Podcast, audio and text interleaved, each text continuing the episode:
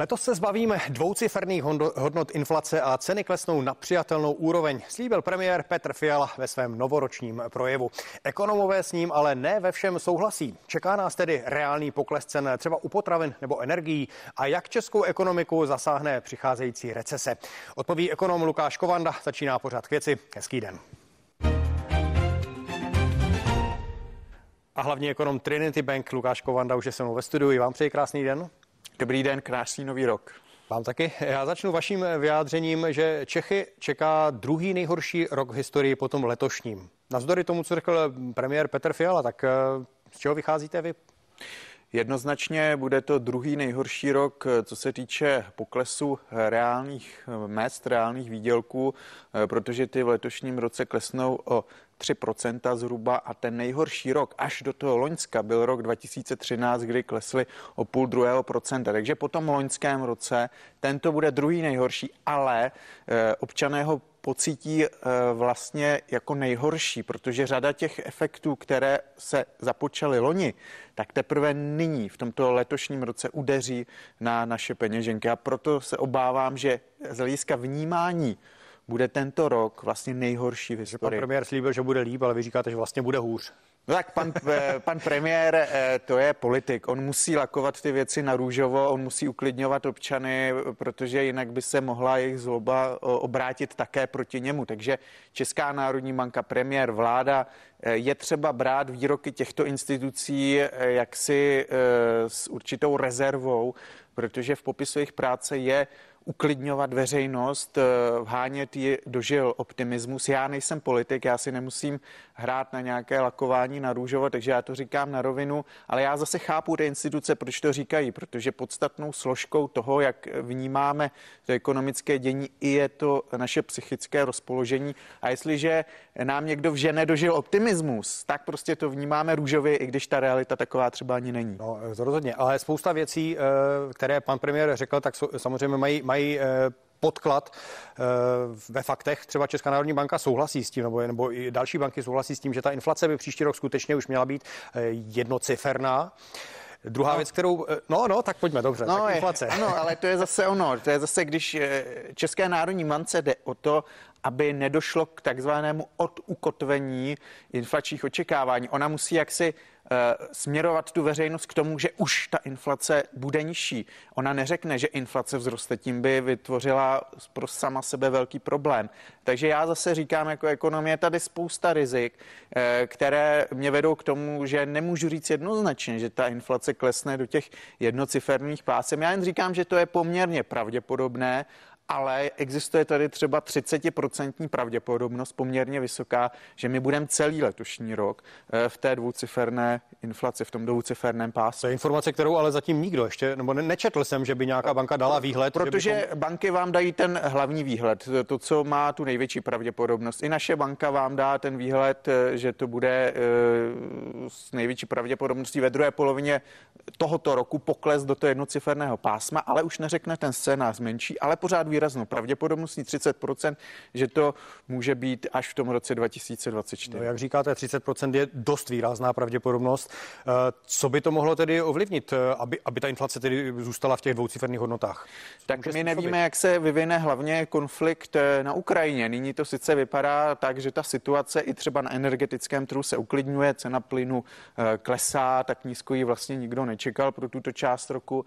To je velice pozitivní, ale e, přijde e, třeba 5. února embargo na dovoz e, ruských ropných produktů, například dýzlového paliva do Evropské unie. No a to může zamíchat zase s cenami pohoných hmot.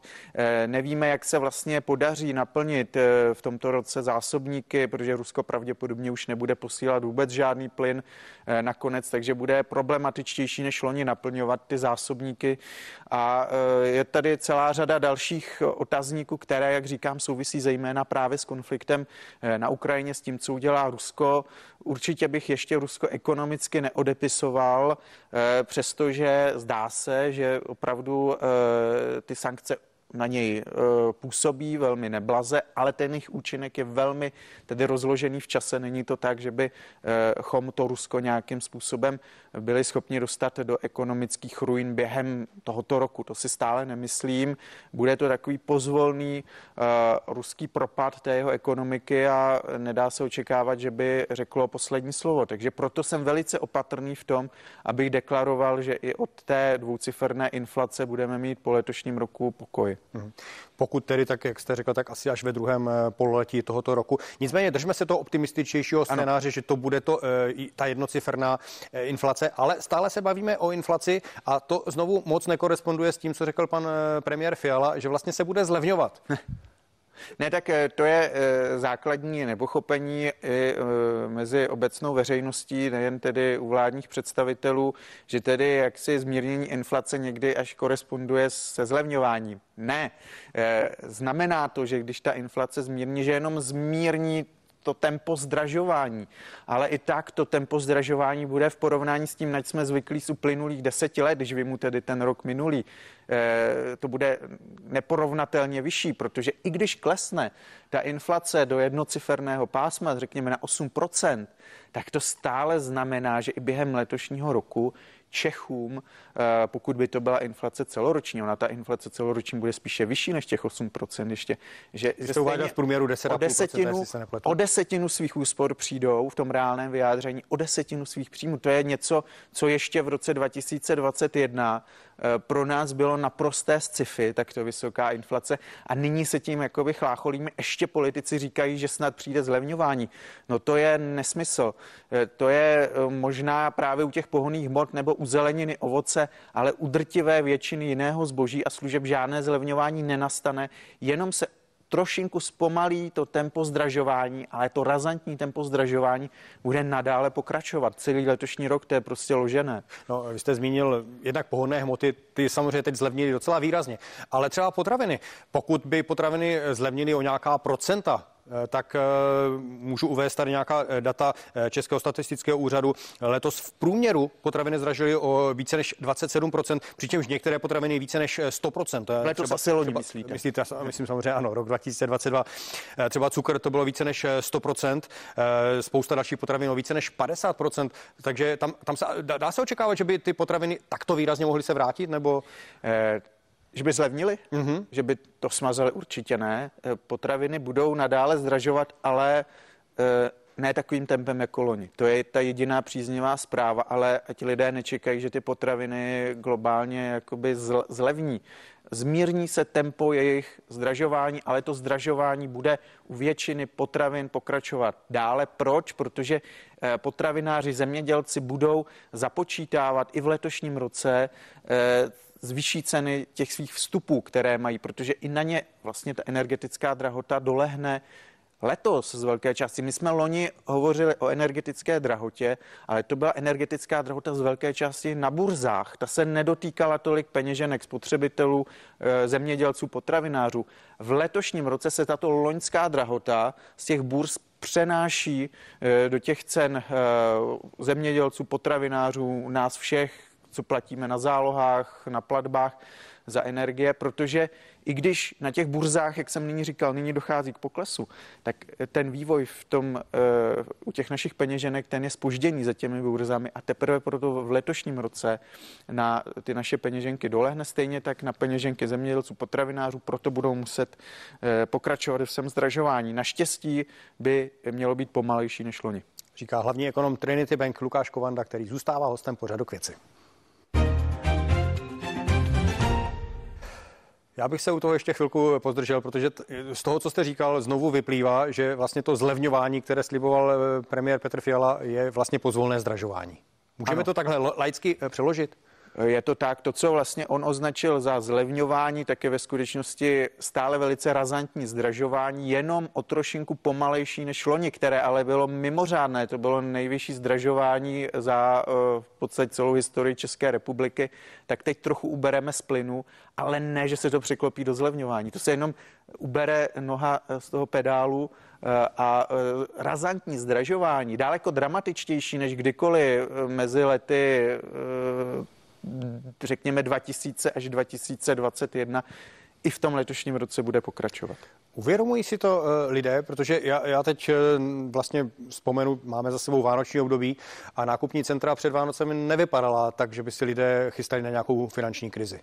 No lidé to podceňují, lidé se trochu nechali ukolébat, uchlácholit tím, že eh, se dozvěděli, že se jim zastropují ceny energií a teprve vlastně zase během celého letošního roku se budou střetávat a budou se seznamovat s tím, co vlastně za energie platí. A bude to takové, taková darda, že člověk, který tedy e, chce být v klidu, tak by si měl dát stranou čtyřnásobek e, cen, které loni platil za plyn a zhruba dvoj až trojnásobek cen, které loni platil na elektřinu i při zastropování.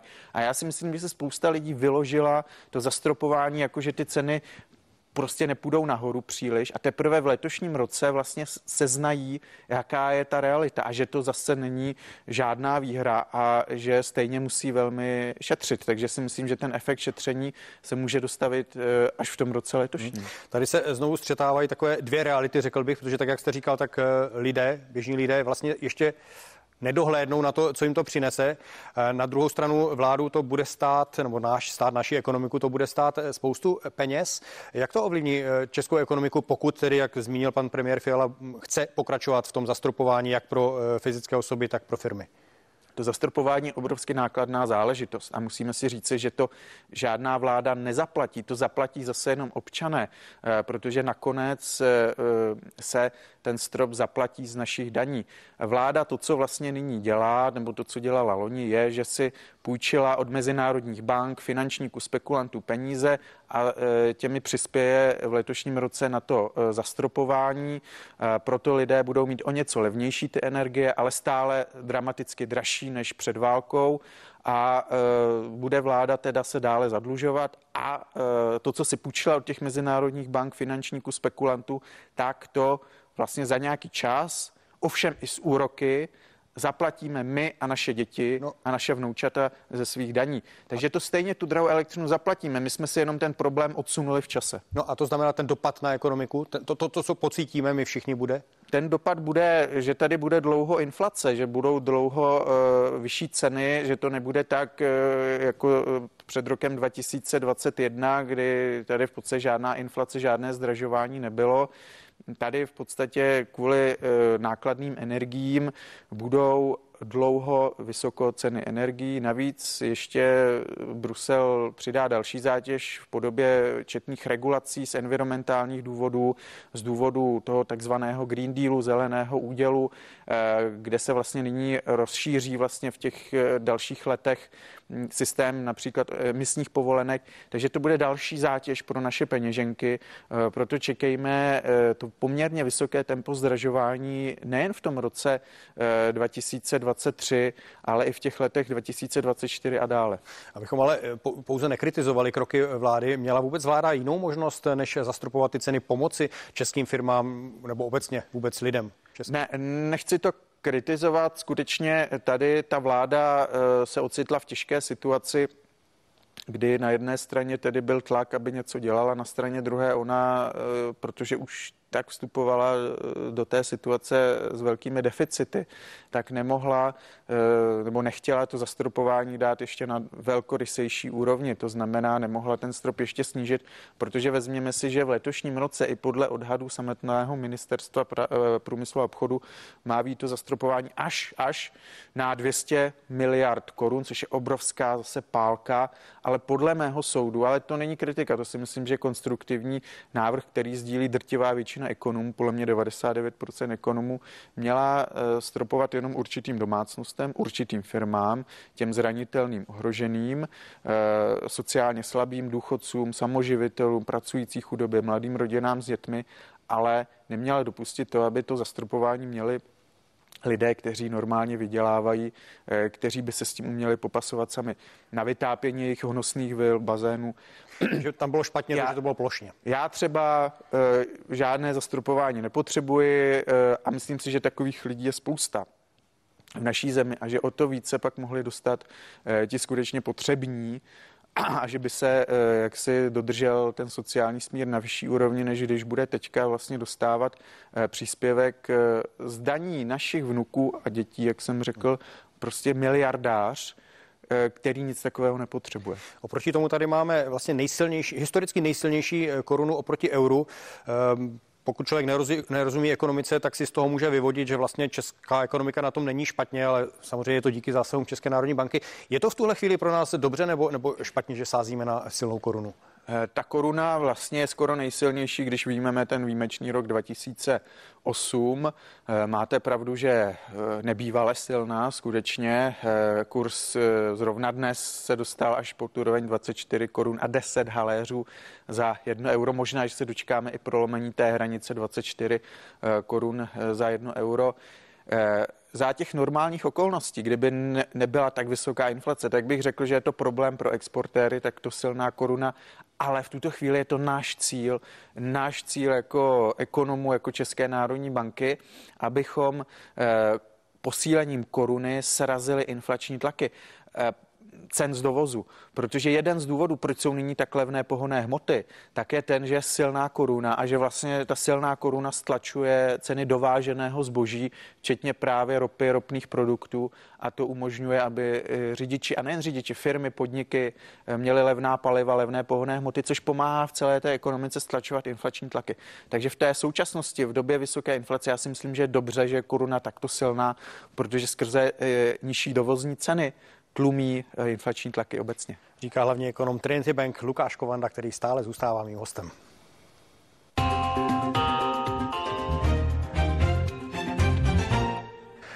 Jedna věc je inflace, kterou jsme tady probrali docela detailně a výhledy vlastně pro tento rok. Druhá věc je ale recese, která v podstatě můžeme říci, že už přichází nebo už je tady, ale teď otázka, jak bude silná a jaké ty dopady budou. Jak to vidíte vy? Recese je v podstatě hotová věc. Jediné, co není jisté, je, že zdá tedy Česká republika zabředne do záporného pásma svého růstu v celém letošním roce. Podle četných prognóz a jich čím dál tím více, spíše než méně, se tak stane. Bohužel ten propad by neměl být ale nějak výrazný. Mělo by to být do jednoho procenta toho reálného eh, hrubého domácího produktu tého meziroční změny. Takže něco, s čím se dá žít.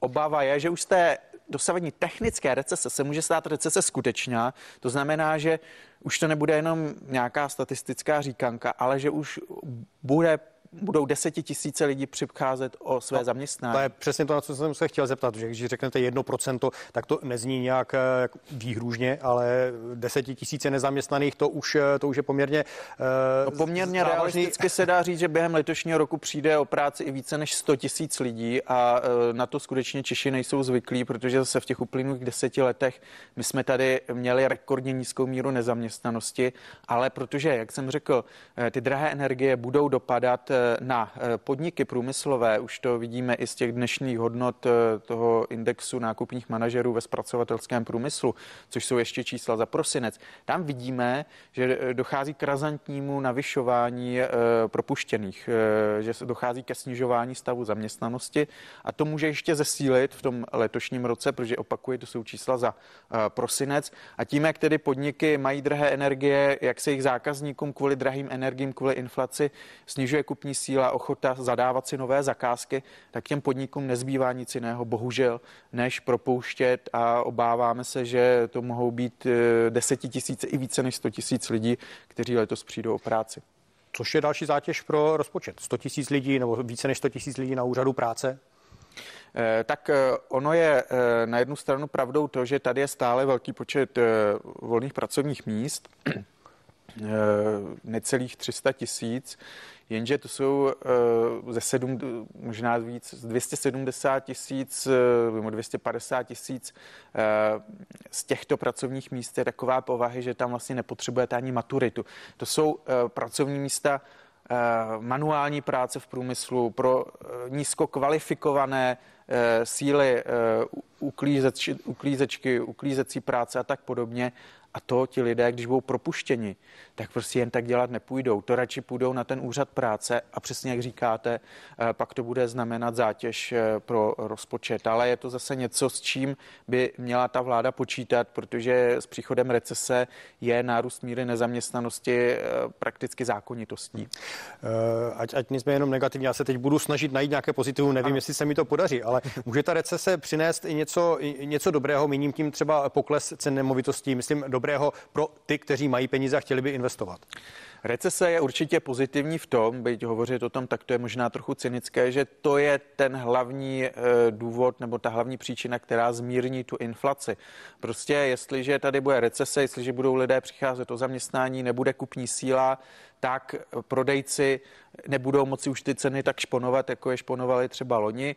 A to je z definice zmírnění, zvolnění, snížení inflace a ruku v ruce s tím, až se sníží inflace, přijde po nějaké době 2024-2025 pokles úrokových sazeb, včetně na hypotékách, takže lidem zlevní eh, financování nemovitostí a také by mohlo dojít k poklesu cen samotných nemovitostí, takže by mohlo eh, v tomto případě skutečně můžeme hovořit o zlevnění, protože tam je zřejmě nyní určitá bublina na tom trhu, takže zde by mohlo dojít k určitému zlevnění třeba o 10 až 15% během dvou let eh, v případě nemovitostí, což by učinilo bydlení dostupnějším třeba pro mladé rodiny s dětmi. Takže to je pozitivum. Ano, to je taková ta stálice, do čeho investovat. V Česku už se to tak jak zavedlo, ale Eh, co třeba další typy? Je něco, kam se vyplatí investovat, pokud bychom eh, se podívali třeba na burzu, eh, zmiňovali jsme čínskou ekonomiku nebo, nebo můžeme zmínit americkou ekonomiku, třeba akcie těchto zemí?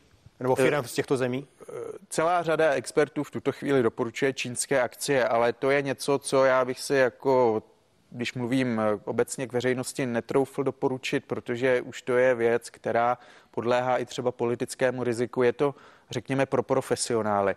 Pokud eh, se na nás nyní někdo dívá a je to spíše like, eh, není tak zkušený či zkušená v oboru investování, já bych zatím setrval mimo akciové trhy, sledoval bych tu situaci, zatím bych i letos hledal nejlépe úročené termínové vklady, termínované vklady, spořící účty v českých tuzemských bankách. Tam Co drahé kovy, zlato, stříbro? Uh, můžete tam dát 3-4 těch svých celkových investic, ale eh, na tom zlatu stříbru nezbohatnete, protože tam nejsou žádné dividendy, žádný úrok. Jestliže eh, nyní lidé mají eh, hezky úročený vklad v bankách, třeba 6% tak proč mít v tom zlatě, které nenese žádný úrok? Já bych v tuto chvíli se nebál to dát do těch bank. Říká hlavní ekonom Trinity Bank Lukáš Kovanda, který byl mým hostem. Já moc krát děkuji, že jste přišel díky za váš komentář. Děkuji za pozvání, ještě jednou hezký nový rok a ať je lepší než ten minulý. Ať se daří. Naschledanou. No a z našeho pořadu k věci o to už všechno. Vám děkuji za pozornost a budu se těšit na viděnou příště.